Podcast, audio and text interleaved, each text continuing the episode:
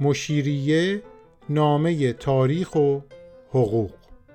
این پیوست نهم از دفتر اوله که اختصاص به حکایت اعزام محصل به خارج داره 14 مرداد 1401 هم منتشر شده. قرار تو این قسمت در مورد تبریز و نقشی که در اعزام محصل داشته باهاتون صحبت کنم.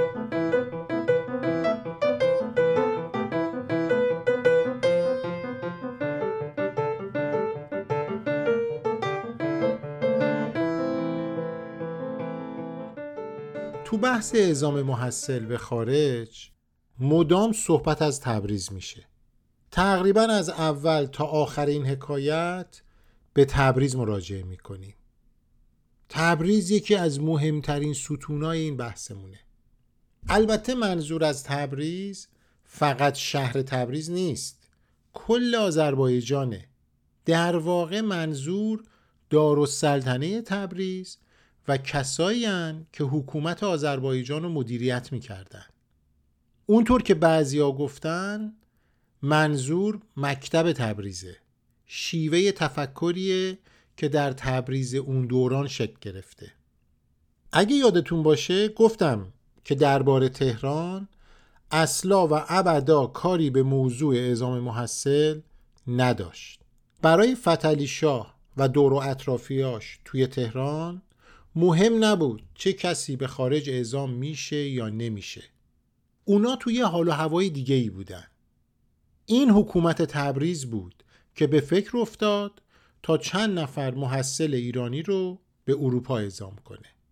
پس ناچاریم سراغ دارالسلطنه تبریز بریم تا ببینیم چرا تبریز مهمه و چه کسایی دارالسلطنه تبریز رو ساختن. این دوتا اسم و یادتون باشه. تا بعد دوباره بهشون برگردیم.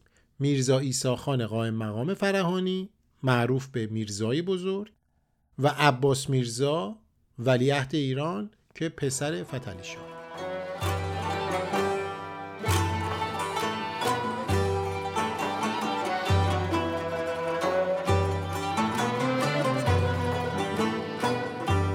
باید برگردیم به ده سالگی عباس میرزا پسر فتلی شاه یعنی حدود سال 1177 خورشیدی یعنی 224 سال پیش. وقتی عباس میرزا ده سالش بود به عنوان ولیعهد معرفی شد. فتلی شاه یه تصمیم درست در اون زمان گرفت. حالا ممکنه ما از فتلی شاه خوشمون نیاد بگیم زنباره بود ایران رو به نابودی کشون. همه اینا درست. اما یک تصمیم درست و سرنوشت ساز گرفت و اون این بود که عباس میرزای ده ساله رو از حرم سرا و از خاجگان دربار جدا کرد و اونو به تبریز فرستاد. برای این کار دو نفر رو احضار کرد. یکی از اونا از بزرگان و محترمین ایل قاجار بود. امیر سلیمان خان قاجار قوانلو. که بیشتر نقش تشریفاتی داشت. اگه بخوایم خیلی ساده بگیم لله ولیعهد بود. اما نفر دوم نقش تشریفاتی نداشت. نقش سیاسی پررنگی داشت. اهل فرهان عراق بود. اسمش میرزا ایساخان قائم مقام فرهانیه که قبل از اینم اسمش رو دیدیم و شنیدیم. که ملقب به میرزای بزرگه. شاه به این دو نفر گفت این بچه رو بر می می‌برین به آذربایجان. به صورت رسمی و تشریفاتی هم عباس میرزای ده ساله حاکم کل آذربایجانه. اما کارهای اونو میرزای بزرگ انجام میده.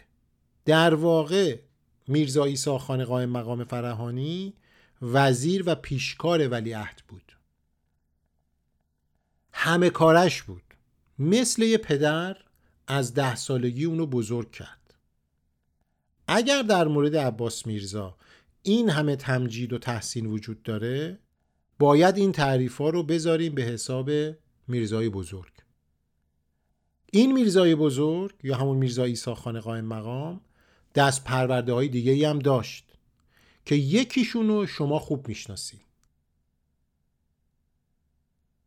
میرزا تقیخان امیر کبیره که تا وقتی میرزا ایسا خان زنده بود منشی و پیشکار میرزای بزرگ بود.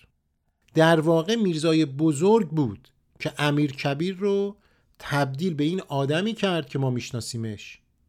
تبدیل به این آدم بزرگش کرد. پرورشش داد. شخص دیگه ای رو که میرزا ایسا خان پرورش داد پسر خودش بود. میرزا ابوالقاسم خان قائم مقام فرهانی که اونم مرد بزرگی بود. بنابراین می‌خوام بگم وجود و حضور میرزای بزرگ توی تبریز باعث شد به تدریج آدمایی که دلشون در گروی پیشرفت و ترقی ایران بود دور میرزای بزرگ جمع بشن. بعد هم که عباس میرزا بزرگتر شد با این اصلاحات با این تغییرات با این نوع نگاه همراه و همدل شد. کم کم تبریز اونی شد که شد که امروز میشناسیمش و می‌دونیم چه نقش و تأثیری در نوسازی و دگراندیشی ایران داشته اما مدام داریم صحبت از میرزای بزرگ می‌کنیم این میرزای بزرگ یا همون میرزا ایسا خان قائم مقام فرهانی کیه؟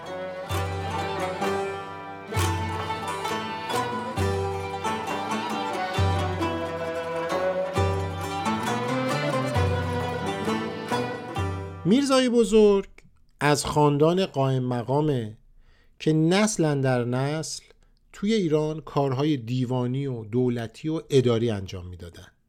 از دوره صفوی و زندیه تو کار سیاست بودن و اتفاقا از ثروتمندا و ملاکین بزرگ ایران به شمار میرن. تازه به دوران رسیده نبودن نوکیسه نبودن مال و ثروت داشتن خوبش هم داشتن. چشم و دل سیر بودن. یه خانواده نجیب درستکار کاردان و کارآمد. باسواد اهل شعر و ادبیات. و از همه مهمتر ایران رو دوست داشتن. این صفاتی که اینجا من پشت هم آوردم صفاتیه که در کتاب های مختلف خصوصا اروپایی که میرزایی ساخانو دیدن در موردش نوشتن. اما بذارین اینجا یه پرانتزم باز کنم و اون این که در این دوره‌ای که ما داریم صحبت می‌کنیم یعنی دوره زندیه و بعد قاجاریه مهمترین عنصر این خانواده میرزا ایسا خان قائم مقام یا همون میرزای بزرگ که ما باهاش کار داریم نبود. مهمترین عنصر این خانواده که نقش بزرگی در ساخته شدن شخصیت میرزای بزرگ داشت یک کسی به نام محمد حسین خان قائم مقام که در شیراز در خدمت خانواده زند بود که میشه عموی میرزا ایسا خان. از غذا پدرزنش هم بود یعنی دخترمو و پسرمو با همدیگه ازدواج کرده بودن. این عمو بود که برادرزاده رو وارد کار سیاست کرد. چشم های میرزا ایسا خان رو به دنیای خارج باز کرد. این افکار نو رو در ذهن و شخصیت و زمیر میرزای بزرگ این امو ایجاد کرد. اما این امو در دوره زندیه این افکار رو این پیشرو بودن و این دگر اندیش بودن رو از کجا آورده بود؟ برای پی بردن به این مسئله باید بریم به شهر بسره در عراق امروزی. که اون موقع جزی از قلمرو خاندان زند بود. خانواده زند اونجا رو تسخیر کرده بودن بسره رو گرفته بودن و جزی از ایران محسوب می شد این امو از طرف خانواده زند به بسره میره و در بسره با یه سری انگلیسی آشنا میشه که کارمندای کمپانی هند شرقی بودن و اینا عربی می‌دونستن. در اثر رفت و آمد با این انگلیسی ها افکارش باز شد. اطلاعاتی به دست آورد که متوجه شد دنیا خارج از مرزهای ایران در حال تغییره در جنب و جوشه. و این داشته ها رو و این افکاری که در بسره شکل گرفته بود رو به برادرزاده که دامادش هم می‌شد منتقل کرد. اون میرزا ایسا خان بود. بنابراین میرزا ایسا خان در اثر ارتباطی که با عمو داشت و بعدا خودش با انگلیسیایی که در بسره و شیراز رفت آمد می‌کردن داشت افکارش باز شد متوجه شد که ایران در جایی که ایستاده داره عقب میفته از دنیای خارج از خودش. در هر صورت این برادرزاده و امو در خدمت خانواده زند بودند تا لطفعلی خان زند سقوط کرد و آقا محمد خان شیراز رو گرفت. وقتی شیراز رو گرفت حالا به دلایلی که تو قسمت بعدی میگم این دو نفر به خدمت آقا محمد خان در اومدن و بعد در خدمت فتلی شاه قاجار اینا رو همه رو به صورت زنجیروار گفتم تا متوجه بشین که چطور میرزا ایسا خان قائم مقام فرهانی به دربار فتلی شاه راه پیدا کرد. امو که سنی ازش گذشته بود خودشو کنار کشید. انقدر باهوش بود انقدر زرنگ بود که متوجه بشه نمی‌تونه با آقا محمد خان و فتلی شاه کار کنه. عذر پیری آورد و کنار کشید. اما به برادرزادهش توصیه کرد که خیلی وارد سیاست نشه خصوصا در تهران. و با شخص فتلی شاه و اطرافیاش. وقتی که عباس میرزا ده سالش شد و این پیشنهاد به میرزا ایسا خان داده شد از اون استقبال کرد. این نکترم یادم رفت بگم که آقا محمد خان و فتلی شاه آدمای کمهوشی نبودن. اونا می‌دونستن که اگر سلطنت خانواده قاجار بخواد دوام پیدا بکنه بخواد قوام بگیره مستقر بشه نیاز به آدمایی مثل میرزا ایسا خان دارن مثل میرزا محمد حسین خان دارن. بدون اونا این حکومت دوام پیدا نمی‌کنه. به همین خاطرم بود که اونا رو دعوت به همکاری کردن و نکشتنشون.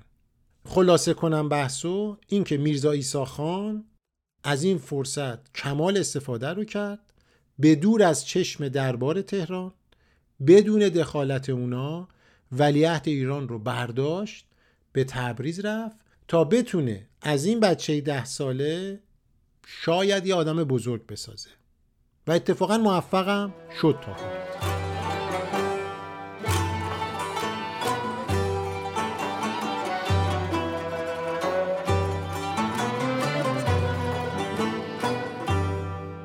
میرزای بزرگ یا همون میرزا ایسا قائم مقام وقتی به تبریز رسید فضایی رو ایجاد کرد که رجل سیاسی کارا و کارآمدی دور هم جمع بشن. آدمای نخبه‌ای که به فکر آبادانی و نو شدن ایران بودن. آدمایی که می‌خواستن ایران هم مثل عثمانی و روسیه نو بشه پیشرفت کنه قدرتمند بشه. همه و همه اینا توی دارالخلافه تبریز شکل گرفت. اما عمود و ستون این خیمه میرزا ایساخان قائم مقام و عباس میرزای ولیعهد که پشتیبانش بود تشکیل می‌دادند. همونطور که پیش از اینم گفتم و اینجا مایلم یه بار دیگم تکرار کنم ایران و روسیه دو دوره با همدیگه جنگیدن و توی هر دو دوره هم ایران سخت شکست خورد فرماندهی جنگ در آذربایجان بود طبیعیه که نتایج و آثار اولین شکست های سنگین از روسیه رو تبریز بچشه. این دارالسلطنه تبریز بود که خیلی زود فهمید دنیا عوض شده. اگه ایران بخواد خودش رو با دنیای جدید سازگار کنه هم قدم کنه باید عوض بشه و طور دیگه ای زندگی کنه. توی این جنگا نخبگانی که در تبریز بودن دیدن که با این سلاحها با این شیوه جنگی نمیشه در برابر ارتش مدرن روسیه جنگید و برنده شد. به قول میرزا ابوالقاسم خان قائم مقام که از پرورش یافتگان دارالسلطنه تبریز بود آن بساط کهنه را برچینیم و طرحی نو در اندازیم. پیامی بود که از تبریز مخابره می‌شد. این طرح نو رو یه عده رجل سیاسی. نخبگانی که توی تبریز دور هم جمع شده بودن ارائه کردن. کلید زدن. می‌خوام اینو بگم که تبریز به نوعی تبدیل به کانون تجدد خواهی و مدرنیته ایران شد. کانون بازسازی اولین جاییه که جرقه های دگراندیشی و مدرنیته اونجا زده شد. بعد رشد کرد. شولور شد حتی بعد از اون به مشروطه رسید و نقش تبریز در مشروطه کاملا روشنه. و همینطور این مدرنیته در کل ایران به راه خودش ادامه داد.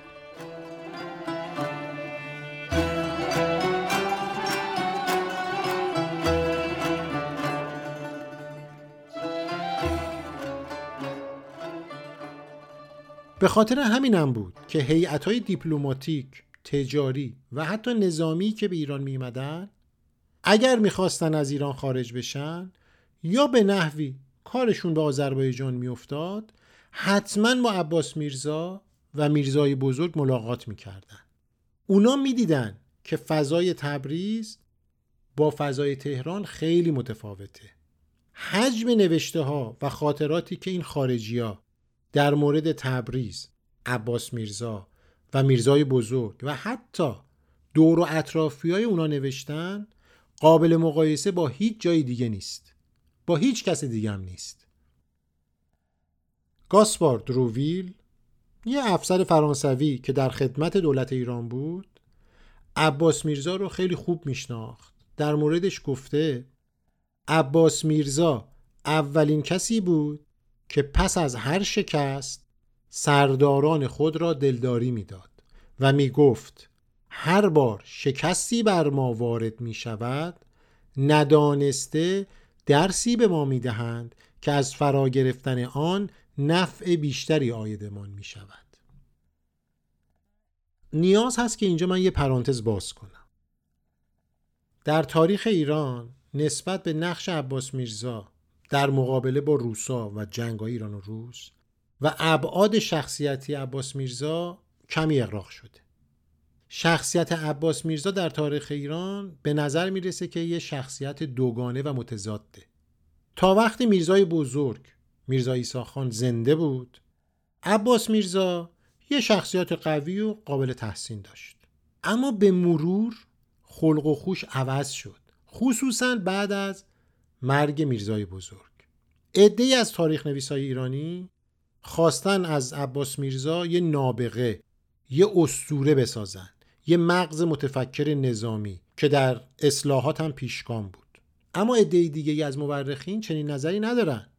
اتفاقا اومدن انتقادات جدی رو به شخصیتش به رفتارش در میدانهای جنگ برخوردش با اطرافیاش و دوست و دشمن زیر سوال بردن. بنابراین به طور خلاصه می‌تونم بگم که شخصیت عباس میرزا ملغمه ای از این دو نظره. نمی‌خوام بیشتر از این در مورد عباس میرزا صحبت کنم چون موضوع بحث ما عباس میرزا که نیست. ولی چون عباس میرزا در اعزام محصل نقش مهمی داشته این توضیح رو خواستم اینجا بدم تا شخصیتش رو بهتر بشناسیم. اگه بخوام خلاصه کنم و قبلا هم توضیح دادم فکر اعزام محصل در همین تبریز زایده شد و رشد کرد. میرزای بزرگ و عباس میرزا نقش مهم و اساسی بازی کردند و سعیشون این بود که هر طور که شده چه با فرانسویا چه با انگلیسیا این مسئله اعزام محصل رو به یه جایی برسونن اجرایی کنن بالاخره یه تعداد ایرانی به خارج برن و تحصیل کنن. و این اتفاق افتاد. حالا تو قسمت های اصلی ما نقش عباس میرزا و میرزای بزرگ رو بیشتر می‌بینیم. در موردشون بیشتر توضیح